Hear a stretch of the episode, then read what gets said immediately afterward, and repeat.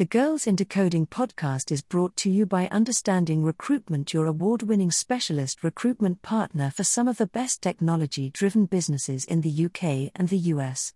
Understanding Recruitment are a trusted recruitment partner for some of the best technology driven businesses across the UK and the US, specializing in IT, technology, and software development. So sit back and enjoy the Girls into Coding podcast. AI runs through so many aspects of modern life, from smart thermostats to digital assistants. But is AI ethical, and what does this even mean? Hot on the heels of our latest article on ChatGPT, we wanted to take a deeper look at the ethical impact of AI. Getting a grip on ethics in AI could help you get a head start on tech education for your youngsters and yourself. Ethics in AI what does it mean? All technology carries risks and must be used ethically in order to make it an equitable solution, one that doesn't inadvertently discriminate against certain groups of people. Cars help people get from A to B, but they can cause injury and death when misused.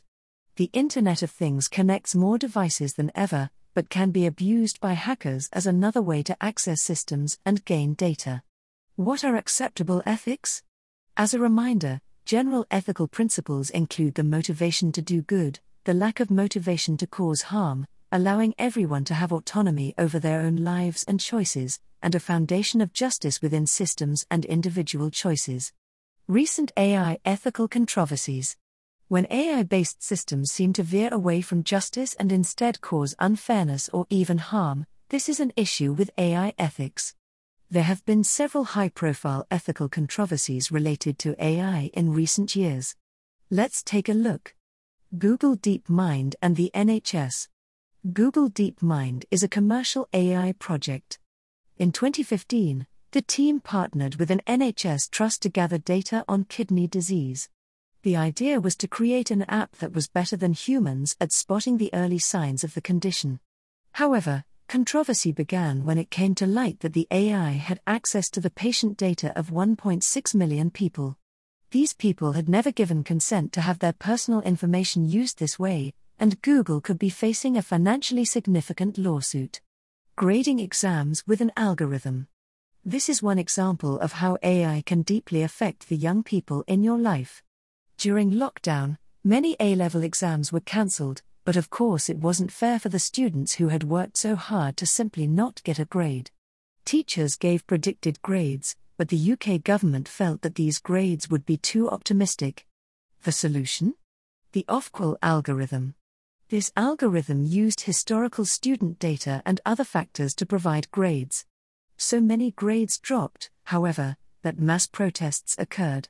The system was quickly dropped. Facial recognition racial bias. Facial recognition is used in many systems, from policing to private ventures. It works great if you're a white man, but if you're black or a woman, or both, the chances of the AI getting it wrong are much higher.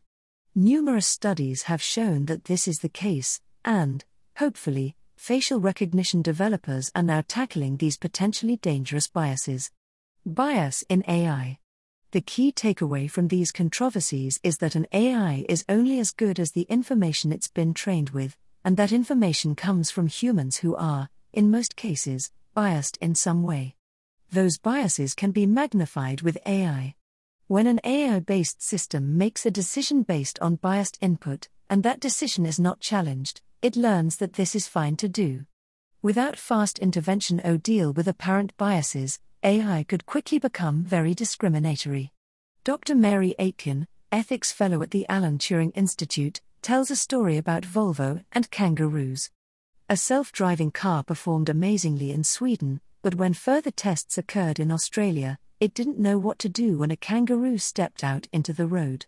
The context that the AI is developed in has an incredible bearing on the outcomes. AI developers make assumptions about what algorithms need to know about the world they'll be deployed in, and currently, those assumptions are often missing crucial data. This can have unforeseen impacts, especially for kangaroos, in this instance. How this affects your kids. Dr. Aitken goes on to state that, in a way, kids and young people are a group of kangaroos. They're a group that's not been considered properly during the development of AI technologies. Children growing up today are the first generation who are interacting with AI technologies on a day to day basis, says Dr. Aitken, in the Raspberry Pi AI Ethics Seminar. AI is being used in the classroom, it's being used to tailor learning. AI is in interactive toys, interactive devices in the home, such as smart speakers, which are not necessarily designed for children but increasingly are being used by children. When you consider all the ways children and young people interact with AI, it's definitely never too early to get them to consider how AI is trained and the ramifications when AI developers get things wrong.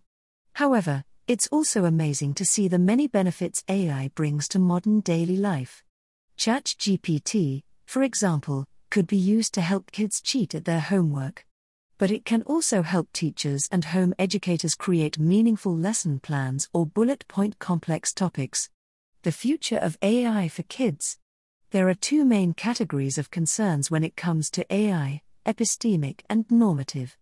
Epistemic concerns are around the quality of the data used to train AI, whereas normative concerns look at how the AI will impact individuals or society.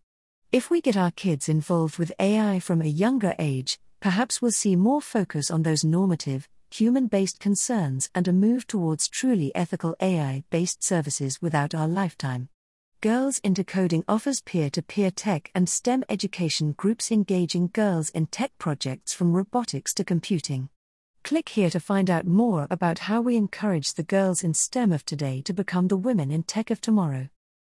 The Girls into Coding podcast was brought to you by Understanding Recruitment, your award winning specialist recruitment partner for some of the best technology driven businesses in the UK and the US. To find out more, visit at understandingrecruitment.co.uk.